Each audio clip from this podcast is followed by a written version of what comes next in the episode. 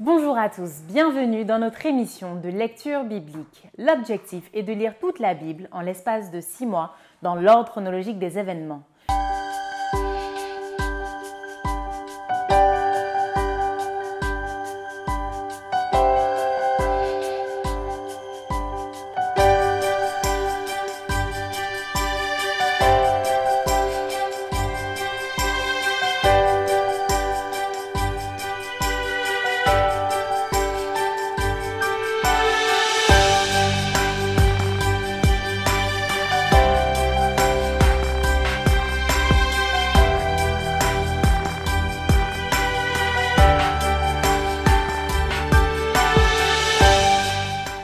Cette émission vous est proposée par l'Église adventiste du 7e jour d'Évry.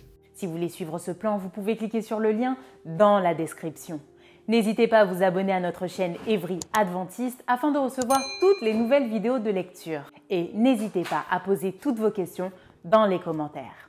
Aujourd'hui, nous lirons le livre de Matthieu au chapitre 8 du verset 14 à 34. Ensuite, le livre de Marc du chapitre 4 à 5 et nous terminerons par le livre de Matthieu du chapitre 9 à 10. Matthieu chapitre 8 verset 14.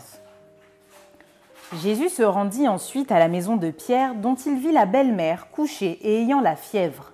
Il toucha sa main et la fièvre la quitta, puis elle se leva et le servit.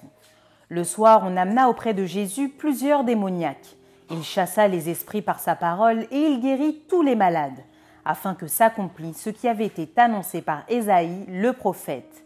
Il a pris nos infirmités et il s'est chargé de nos maladies. Jésus, voyant une grande foule autour de lui, donna l'ordre de passer à l'autre bord. Un scribe s'approcha et lui dit Maître, je te suivrai partout où tu iras. Jésus lui répondit Les renards ont des tanières et les oiseaux du ciel ont des nids mais le Fils de l'homme n'a pas où reposer sa tête. Un autre d'entre les disciples lui dit, Seigneur, permets-moi d'aller d'abord ensevelir mon Père. Mais Jésus lui répondit, Suis-moi et laisse les morts ensevelir leurs morts. Il monta dans la barque et ses disciples le suivirent. Et voici, il s'éleva sur la mer une si grande tempête que la barque était couverte par les flots, et lui, il dormait. Les disciples, s'étant approchés, le réveillèrent et dirent Seigneur, sauve-nous, nous périssons. Il leur dit, Pourquoi avez-vous peur, gens de peu de foi? Alors il se leva, menaça les vents et la mer, et il y eut un grand calme. Ces hommes furent saisis d'étonnement. Quel est celui-ci, disaient-ils, à qui obéissent même les vents et la mer? Lorsqu'il fut à l'autre bord, dans le pays des Cadaréniens, deux démoniaques sortant des sépulcres vinrent au-devant de lui. Ils étaient si furieux que personne n'osait passer par là. Et voici, ils s'écrièrent Qu'y a-t-il entre nous et toi, fils de Dieu? Es-tu venu ici pour nous tourmenter avant le temps? Il y avait loin d'eux un grand troupeau de pourceaux qui paissaient. Les démons priaient Jésus, disant Si tu nous chasses, envoie-nous dans ce troupeau de pourceaux. Il leur dit Allez Ils sortirent et entrèrent dans les pourceaux. Et voici tout le troupeau se précipita des pentes escarpées dans la mer, et ils périrent dans les eaux.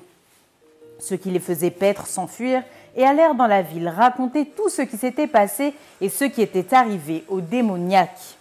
Alors toute la ville sortit à la rencontre de Jésus, et dès qu'ils le virent, ils le supplièrent de quitter leur territoire. Marc chapitre 4 Jésus se mit de nouveau à enseigner au bord de la mer. Une grande foule s'étant assemblée auprès de lui, il monta et s'assit dans une barque sur la mer. Toute la foule était à terre sur le rivage. Il leur enseigna beaucoup de choses en paraboles et il leur dit dans son enseignement Écoutez, un semeur sortit pour semer. Comme il semait, une partie de la semence tomba le long du chemin. Les oiseaux vinrent et la mangèrent. Une autre partie tomba dans un endroit pierreux où elle n'avait pas beaucoup de terre. Elle leva aussitôt parce qu'elle ne trouva pas un sol profond. Mais quand le soleil parut, elle fut brûlée et sécha, faute de racines. Une autre partie tomba parmi les épines, les épines montèrent et l'étouffèrent, et elle ne donna point de fruit. Une autre partie tomba dans la bonne terre, elle donna du fruit qui montait et croissait, et elle rapporta trente, soixante et cent pour un. Puis il dit, Que celui qui a des oreilles pour entendre, entende. Lorsqu'il fut en particulier, ceux qui l'entouraient avec les douze l'interrogèrent sur les paraboles. Il leur dit C'est à vous qu'a été donné le mystère du royaume de Dieu, mais pour ceux qui sont dehors, tout se passe en paraboles, afin qu'en voyant ils voient et n'aperçoivent point, et qu'en entendant ils entendent et ne comprennent point, de peur qu'ils ne se convertissent et que les péchés ne leur soient pardonnés. Il leur dit encore Vous ne comprenez pas cette parabole? Comment donc comprendrez-vous toutes les paraboles? Le semeur sème la parole. Les uns sont le long du chemin où la parole est semée. Quand ils l'ont entendue, aussitôt Satan vient et enlève la parole qui a été semée en eux. Les autres, pareillement, reçoivent la semence dans les endroits pierreux. Quand ils entendent la parole, ils la reçoivent d'abord avec joie, mais ils n'ont pas de racine en eux-mêmes, ils manquent de persistance, et dès que survient une tribulation une persécution à cause de la parole, ils y trouvent une occasion de chute.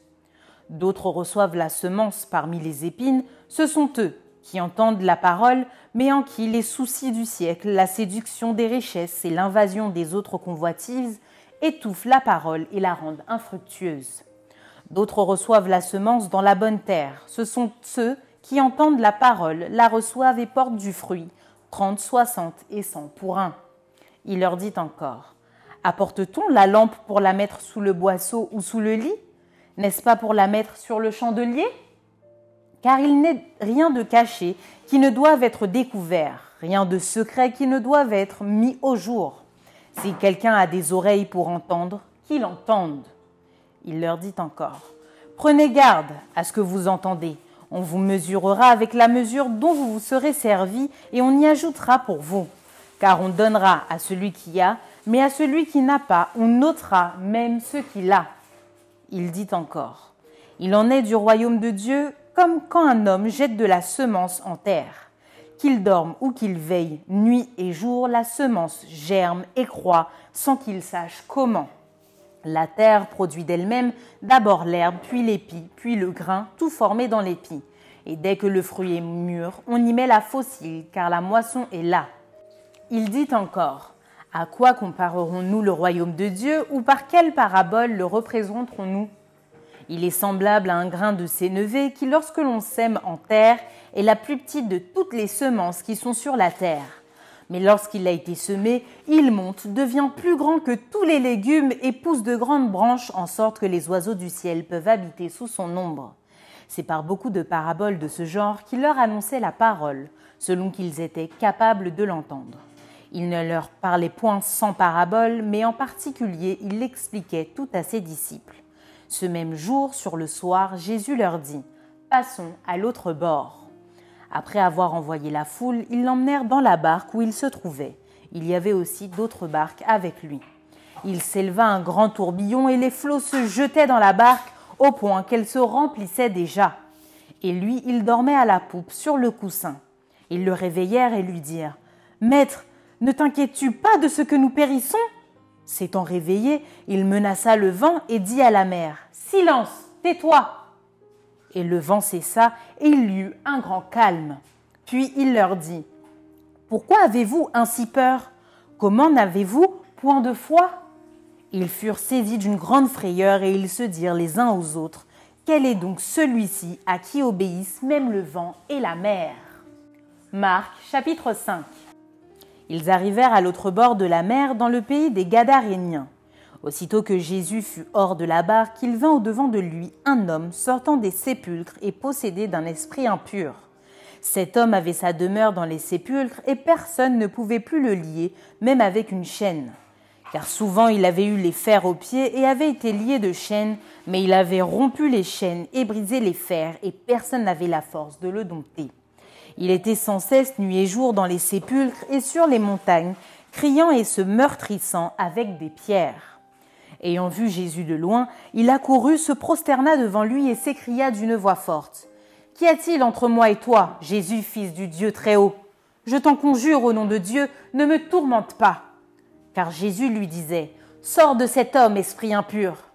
Et il lui demanda, Quel est ton nom Légion est mon nom, lui répondit-il, car nous sommes plusieurs. Et il le priait instamment de ne pas les envoyer hors du pays. Il y avait là vers la montagne un grand troupeau de pourceaux qui paissaient. Et les démons le prièrent, disant Envoie-nous dans ces pourceaux afin que nous entrions en eux. Il le leur permit, et les esprits impurs sortirent, entrèrent dans les pourceaux, et le troupeau se précipita des pentes escarpées dans la mer. Il y en avait environ deux mille, et ils se noyèrent dans la mer. Ceux qui les faisaient paître s'enfuirent et répandirent la nouvelle dans la ville et dans les campagnes. Les gens allaient voir ce qui était arrivé. Ils vinrent auprès de Jésus et ils virent le démoniaque, celui qui avait eu la légion, assis vêtu et dans son bon sens, et ils furent saisis de frayeur. Ceux qui avaient vu ce qui s'était passé le racontèrent ce qui était arrivé au démoniaque et au pourceau. Alors ils se mirent à supplier Jésus de quitter leur territoire. Comme il montait dans la barque, celui qui avait été démoniaque lui demanda la permission de rester avec lui. Jésus ne lui permit pas, mais il lui dit Va dans ta maison vers les tiens et raconte-leur tout ce que le Seigneur t'a fait et comment il a eu pitié de toi. Il s'en alla et se mit à publier dans la décapole tout ce que Jésus avait fait pour lui, et tous furent dans l'étonnement. Jésus, dans la barque, regagna l'autre rive où une grande foule s'assembla près de lui. Il était au bord de la mer. Alors vint un des chefs de la synagogue nommé Jairus, qui l'ayant aperçu se jeta à ses pieds et lui adressa cette instante prière. Ma petite fille est à l'extrémité, viens, impose-lui les mains afin qu'elle soit sauvée et qu'elle vive. Jésus s'en alla avec lui, et une grande foule le suivait et le pressait. Or il y avait une femme atteinte d'une perte de sang depuis douze ans. Elle avait beaucoup souffert entre les mains de plusieurs médecins, elle avait dépensé tout ce qu'elle possédait et elle n'avait éprouvé aucun soulagement, mais était allée plutôt en empirant. Ayant entendu parler de Jésus, elle vint dans la foule par derrière et toucha son vêtement, car elle disait Si je puis seulement toucher ses vêtements, je serai guérie. Au même instant, la perte de sang s'arrêta et elle sentit dans son corps qu'elle était guérie de son mal. Jésus connut aussitôt en lui-même qu'une force était sortie de lui, et se retournant au milieu de la foule, il dit Qui a touché mes vêtements? Ses disciples lui dirent Tu vois la foule qui te presse et tu dis Qui m'a touché? Et il regardait autour de lui pour voir celle qui avait fait cela. La femme effrayée et tremblante, sachant ce qui s'était passé en elle, vint se jeter à ses pieds et lui dit toute la vérité. Mais Jésus lui dit, Ma fille, ta foi t'a sauvée, va en paix et sois guérie de ton mal. Comme il parlait encore, survinrent de chez le chef de la synagogue des gens qui dirent, Ta fille est morte, pourquoi importuner davantage le maître? Mais Jésus, sans tenir compte de ces paroles, dit au chef de la synagogue Ne crains pas, crois seulement. Et il ne permit à personne de l'accompagner, si ce n'est à Pierre, à Jacques et à Jean, frères de Jacques. Ils arrivèrent à la maison du chef de la synagogue, où Jésus vit une foule bruyante et des gens qui pleuraient et poussaient de grands cris. Il entra et leur dit Pourquoi faites-vous du bruit et pourquoi pleurez-vous? L'enfant n'est pas morte, mais elle dort. Et ils se moquaient de lui.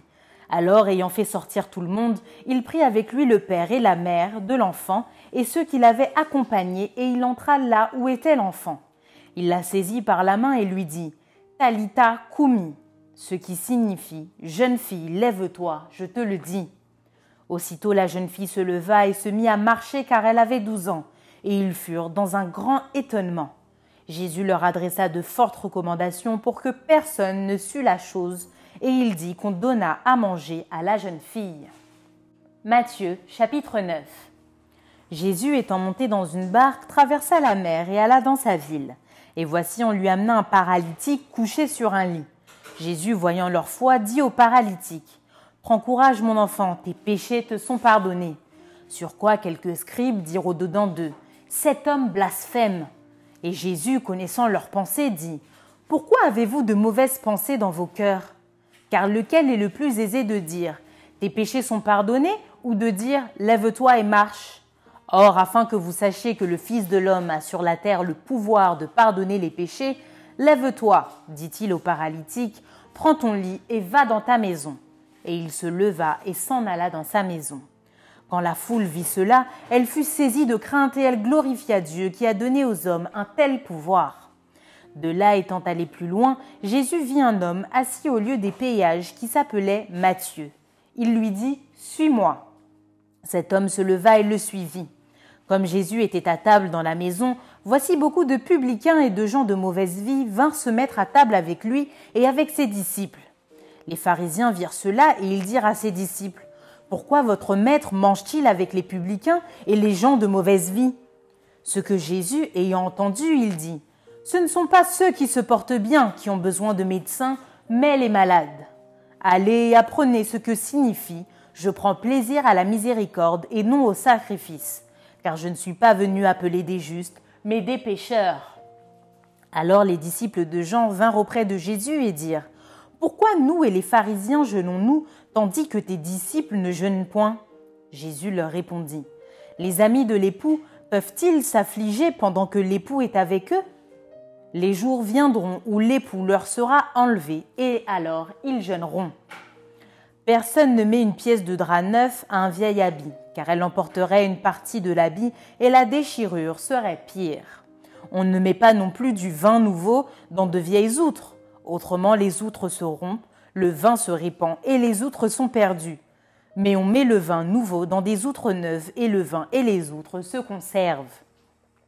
Tandis qu'il leur adressait ces paroles, voici un chef arriva, se prosterna devant lui et dit Ma fille est morte il y a un instant, mais viens, impose-lui les mains, et elle vivra. Jésus se leva et le suivit avec ses disciples. Et voici une femme atteinte d'une perte de sang depuis douze ans s'approcha par derrière et toucha le bord de son vêtement.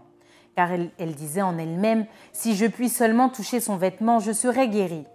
Jésus se retourna et dit en la voyant, Prends courage, ma fille, ta foi t'a guérie. Et cette femme fut guérie à l'heure même. Lorsque Jésus fut arrivé à la maison du chef et qu'il vit les joueurs de flûte et la foule bruyante, il leur dit Retirez-vous, car la jeune fille n'est pas morte, mais elle dort. Et il se moquait de lui. Quand la foule eut été renvoyée, il entra, prit la main de la jeune fille, et la jeune fille se leva.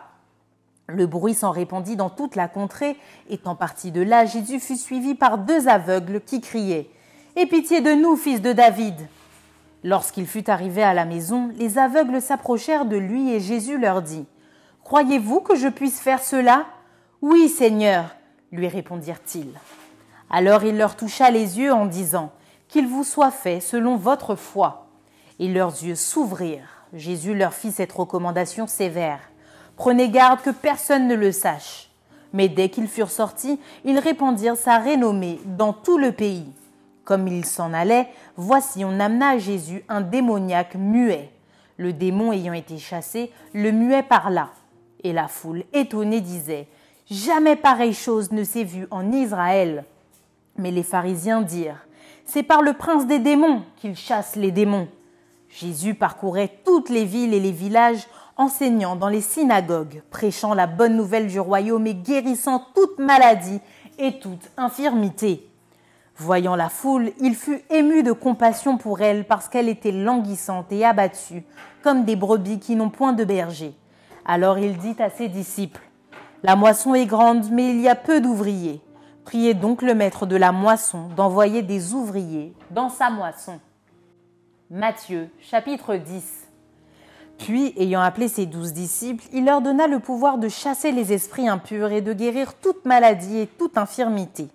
Voici les noms des douze apôtres. Le premier, Simon, appelé Pierre, et André, son frère, Jacques, fils de Zébédée, et Jean, son frère, Philippe et Barthélemy, Thomas et Matthieu, le publicain, Jacques, fils d'Alphée, et Thaddée, Simon le Cananite, et Judas l'Iscariote, celui qui livra Jésus. Tels sont les douze que Jésus envoya après leur avoir donné les instructions suivantes. N'allez pas vers les païens et n'entrez pas dans les villes des Samaritains Allez plutôt vers les brebis perdues de la maison d'Israël. Allez prêcher et dites, le royaume des cieux est proche.